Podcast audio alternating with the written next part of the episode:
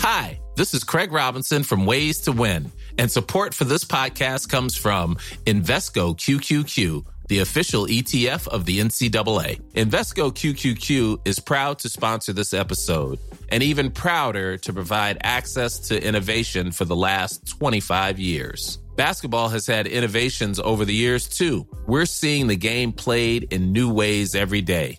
Learn more at Invesco.com slash QQQ. Let's rethink possibility. Invesco Distributors, Inc.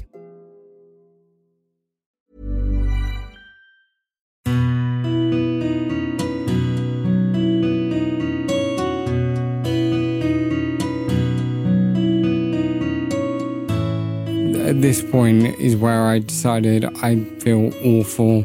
I need to go outside. I need to get some fresh air.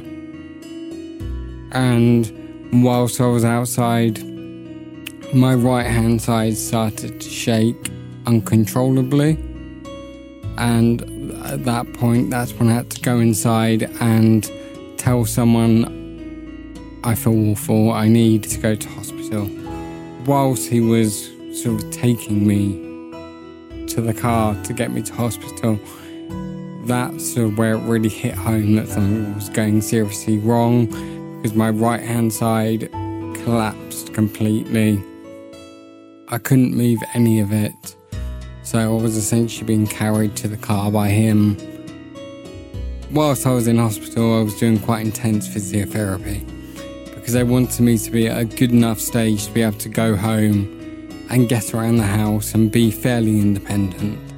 Although I was still at home with my parents and they could step in, because of my age, they thought it would be good for me to have some independence in the house and not be entirely reliant on my parents. I'm still me, I'm still, I've grown as a person and it's taught me a lot about myself. It made myself, I'm a lot more self aware and I know what I can achieve and I know to a degree where my limitations are. So I need to sometimes take a step back and think, right, you need to approach this a bit slower. You need to realize you might not be able to do this as well as you used to, but you need to learn coping mechanisms to be able to tackle what you want to do. Hello, this is Stroke Stories, and I'm Mark Goodyear. In young people, FAST can be used to identify a potential stroke. However, there are some specific symptoms that can present in children and teenagers. These include severe headaches, dizziness and vomiting, sleepiness, and loss of balance or coordination. Stroke survivors of any age often find it difficult to find resources that they need to help them while they recover. So we started Stroke Stories, the podcast, to seek out and to hear from stroke survivors.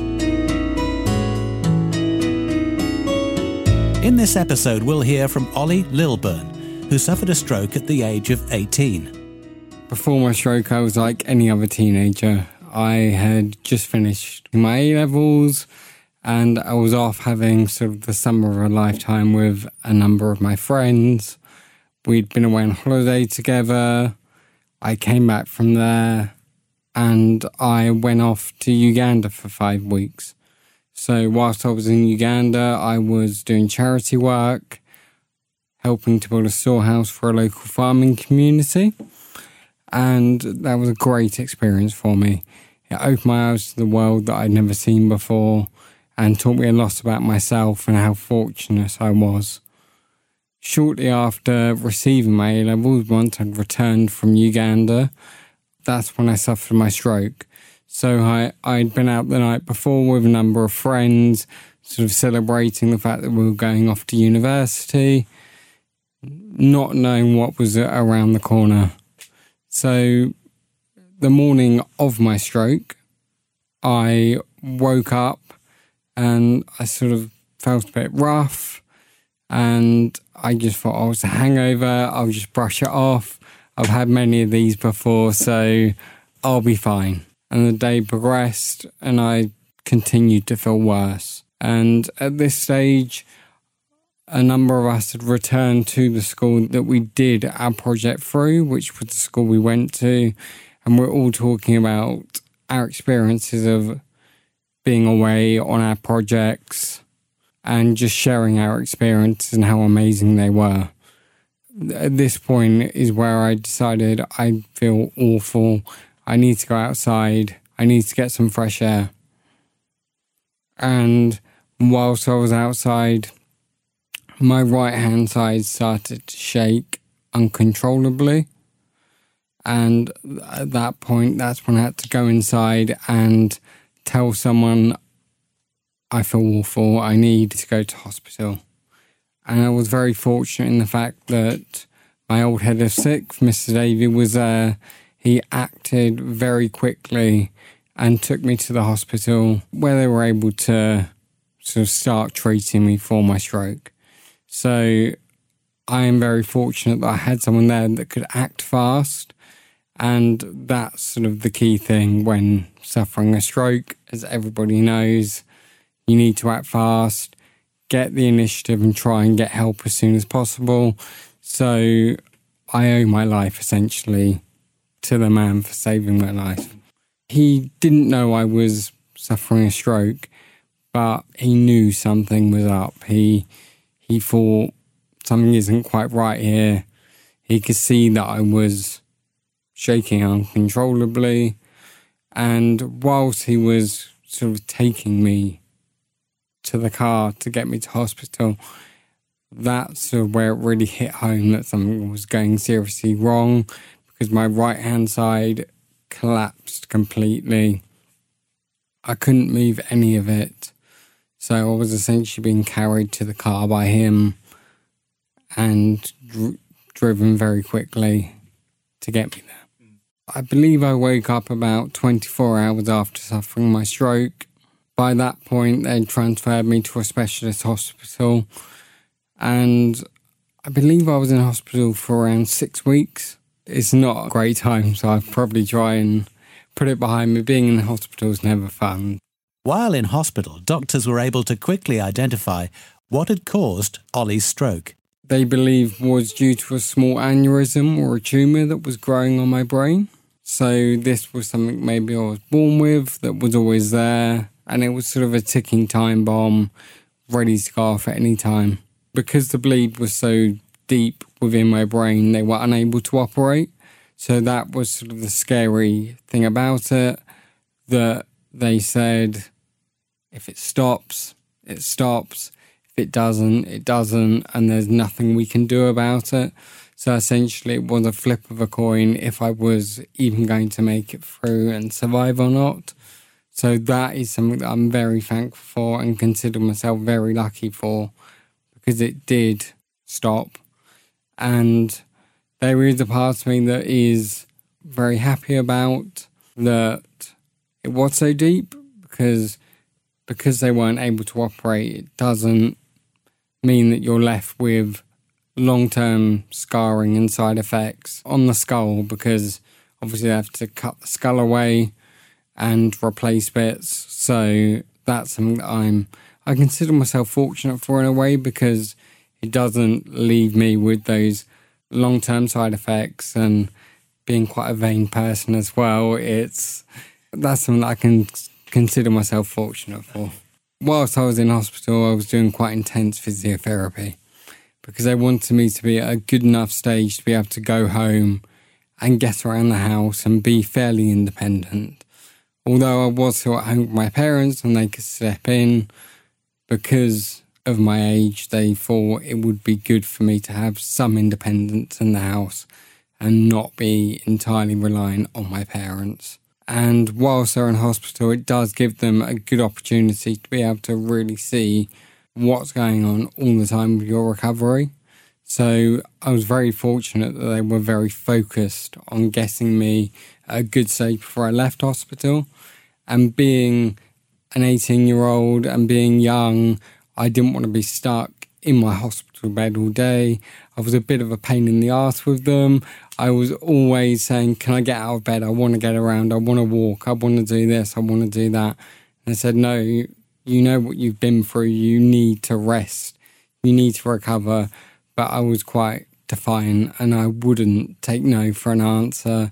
And I was always nagging them to get me out of bed and really help me and get me to the stage where I wanted to be. I was very excited about going home. I couldn't stand being in hospital. And because I was on a stroke unit, I wasn't surrounded by people my age. Most of the people on that unit were over three times my age at that point. I was 18, your average person on that ward was in their 70s. So, although I had friends and family constantly coming to see me whilst I was in hospital, visiting me, checking in, just spending time with me all the time, there were times outside of those visiting hours where it is lonely and it is quite isolating because you're not surrounded by people your own age, you're not surrounded by people that have things in common with you or your family. So I was very sort of bored and I found myself even watching Gilmore Girls because I had nothing else to do. So it was it wasn't a great time, but you know the people there were great and they really helped me get better and get me to the stage where I'm at now. So although it was it was a pretty boring time, it was probably good for me long term to be there for the length of time I was. Ollie was also able to access outpatient physiotherapy when he returned home.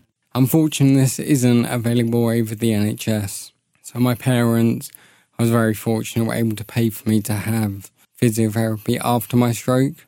And I, I really do appreciate that not everyone has this and not everyone can do this. But I'm so thankful and I owe them a lot for investing that in me. Because at the age I was at 18, I wasn't ready to sort of lie down and, and take it and have the minimal physio they can offer you because I do appreciate that there are so many people that are having strokes and the NHS budget can only stretch so far. So I had lots of physiotherapy and they were fantastic. They were coming around my house sort of three or four times a week and spending a lot of time with me, really focusing on my recovery and also trying to make it a bit interesting for me. So I had one guy, he was a bit of a younger guy, and he used to play FIFA with me. So we used to sit and play FIFA together, which made it a bit more interesting for me. But also think that was a bit for himself because he, he wanted to have a bit of fun with it as well. So, you know, they were they were fantastic and I owe them a lot and I wouldn't be where I am now without that physiotherapy I had leaving hospital.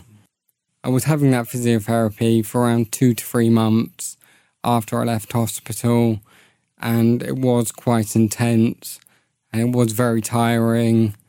But I thought I need to just put my all into this to get to where I want to be. And although some some mornings I would wake up and I would really think I'm exhausted today, the last thing I want to do is this physiotherapy. But I thought no, you know, I'm going to give it my all and even if that means I'm sleeping for the rest of the day after this physiotherapy, I want to give it my all then, and then long term, this is going to be beneficial. Although Ollie had suffered a serious stroke, he remained positive throughout his recovery. For myself, emotionally, I don't think it's really affected me too much. I don't think it's really changed me as a person that much. I think it's it hasn't changed me for the bad. I don't look at it and think, woe is me, I've had this.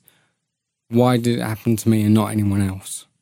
Because that isn't the way you can look at life. If I looked at life like that, I'd be lying in my bed still, crying, not doing anything with my life.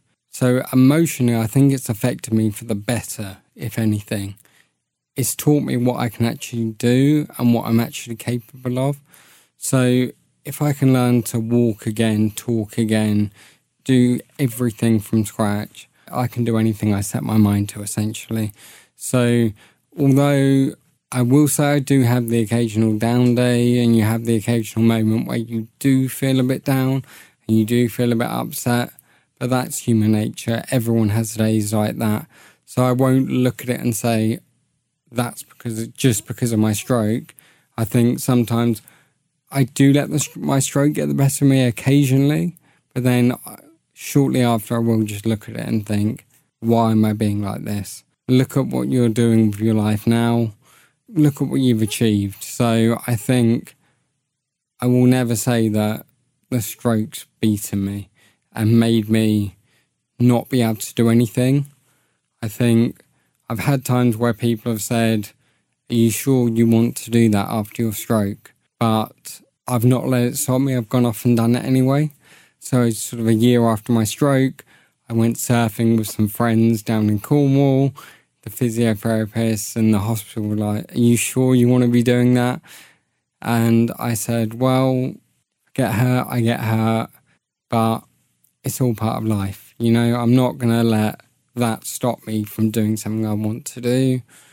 And my first year at university, I went skiing against the wishes of doctors again. They said, Are you sure you should be doing that? And because I'd skied before, I was like, Well, I know how to ski, so it'll be fine. But it was hard, but I enjoyed it. I always say, Well, I'm going to give it a go. If I can't do it, can't do it. But I've given it a go and I've done what I've wanted to do. Although doctors weren't sure if Ollie would make it, he's come out the other side with the help of his family and his own positivity and determination to get better. Still to come on Stroke Stories, Ollie explains the importance of raising awareness of stroke. If someone was to say, oh, it's because I've had a stroke, people don't automatically just say, oh no, you can't have had a stroke because you're young. And then you have that thing of where you're having to say, well, no, people do have strokes when they're younger. It is a growing thing. So I think it is important that people are aware of this. And how he doesn't feel he needs to look back on his stroke experience. I wake up in the morning, I go to work. After work, I'm either in the gym or out seeing people. So there's no real time for me to actually sit down and be bitter about it. And I have no reason to be bitter about my stroke. Let's hear how Ollie, against the odds, made it to university. So, because of the intensity of the stroke and it making me not be able to walk again, I couldn't really talk that well, I couldn't use my arm. It was delayed for a year, and there were some of the doctors saying it might be a bit early for you to go to a year after your stroke due to the intensity of it and me having to learn to walk again, talk again, all things like that. And I was determined I was going to go. Even when I just came around from my stroke, I still thought I was going, and I had to be told, no, Ollie, you do know what's happened, don't you? I was like, yeah, but I'm going to go anyway, and I'll be fine in a couple of weeks. I said, no, you need, you need to know the seriousness of this. So the following year, I made a very good recovery. I was at the point where I could be very independent. I could, you know, start doing a bit of cooking for myself. I could walk confidently, talk confidently. I could use use my right arm again. So I just went off, and my parents they were a little bit scared, as any parent would be, dropping their child off at university, and combined with what happened to me, they thought we can't stop him. He has to be able to do this. We have to let go eventually. And they said, look, if we drop him off and within a month or so it's too much for him, can come home and try and start again next year. And my parents were very good like that. They weren't going to wrap me up in cotton wool. They thought, no, we need to let him go off and live life. And that's that's what I've done. I've gone off and lived life. I went in my first year at university. I joined the football society. I was playing football, and people were great there. They were very understanding, knew what had happened, and they were very accommodating to it. So all things like that. And going to university gave me a lot of confidence after my stroke that I needed. It made me know that I could live independently. I could I could go off, hone skills, learn and do everything I could do in terms of academically before my stroke. So that was a great experience for me, actually being able to go to university and do things on my own.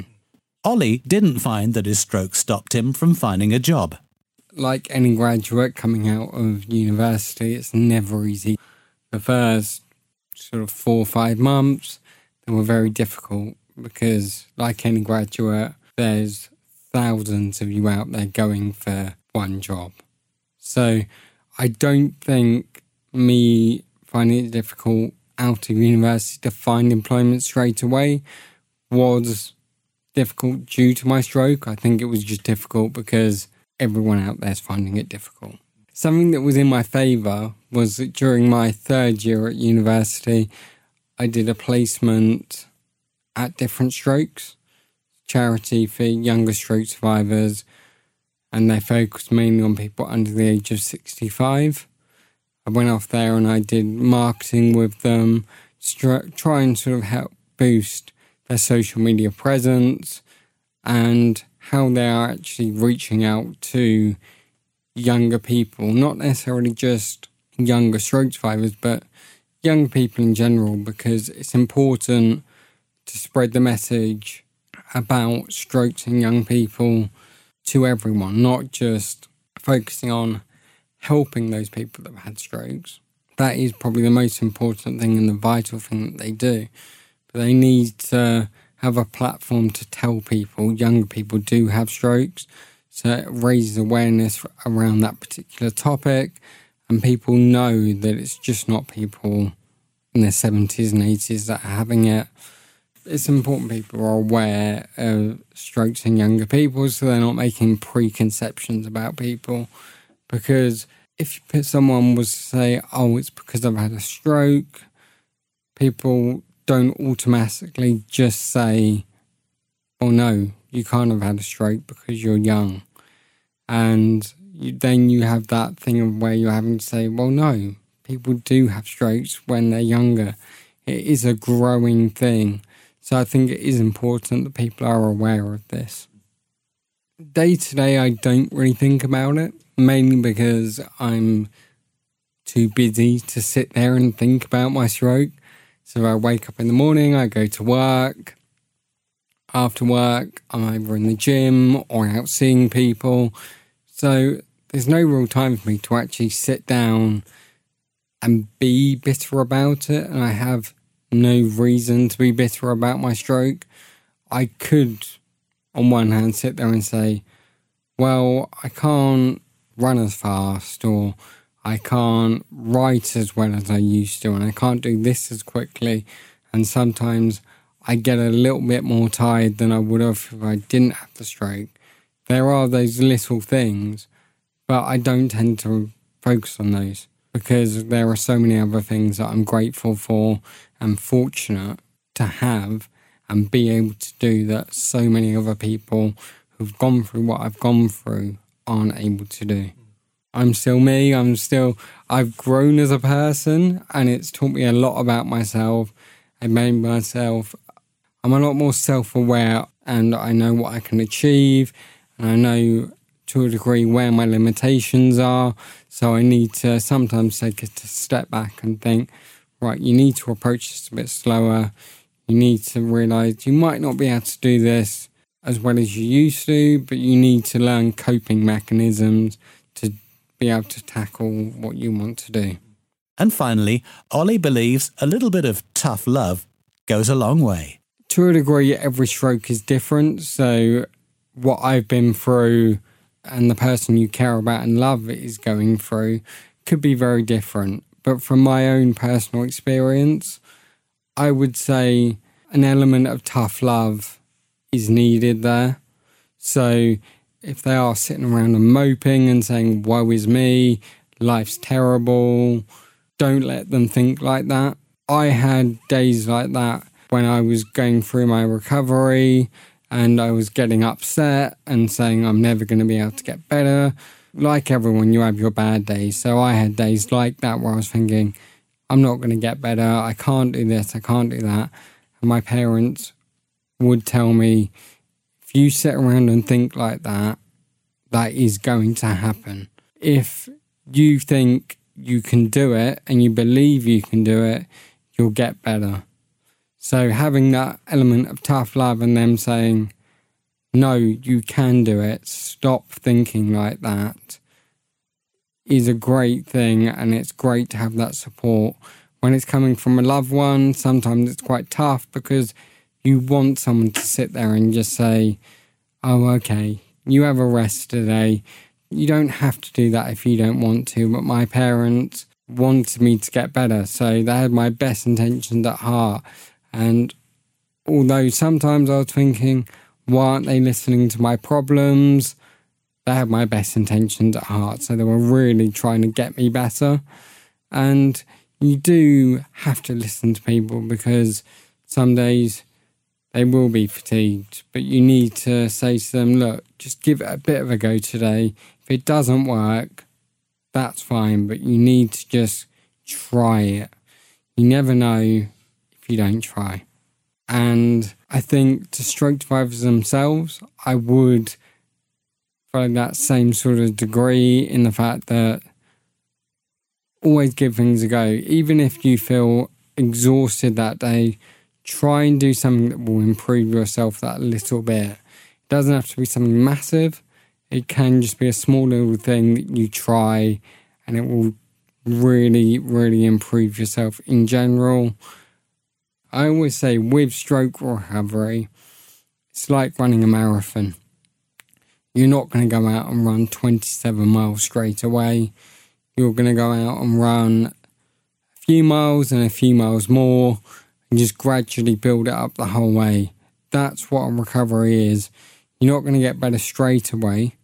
Just focus on small steps at a time and just keep building it up day by day until you get get to where you need to be and make a full recovery. I I myself haven't made a full recovery yet. Years down the line, there's always small things that are improving in me every day. You know, I go to the gym, try and keep fit, keep healthy. I do yoga once a week, which is fantastic for my posture, my balance, all things like that. So I think just work hard, give it your all, and you'll get there in the end. Ollie has lots of determination. He's never encountered a barrier that he didn't believe he could overcome and continues to achieve everything he aims for. If you'd like to learn more about stroke, search for the Stroke Association online and search NHS Stroke if you'd like a dedicated webpage. And please subscribe to our podcast on iTunes and rate and comment on the episodes that you hear, because that will help us spread the word. The Stroke Stories podcast was produced by Aidan Judd. I'm Mark Goodyear. Thank you for listening.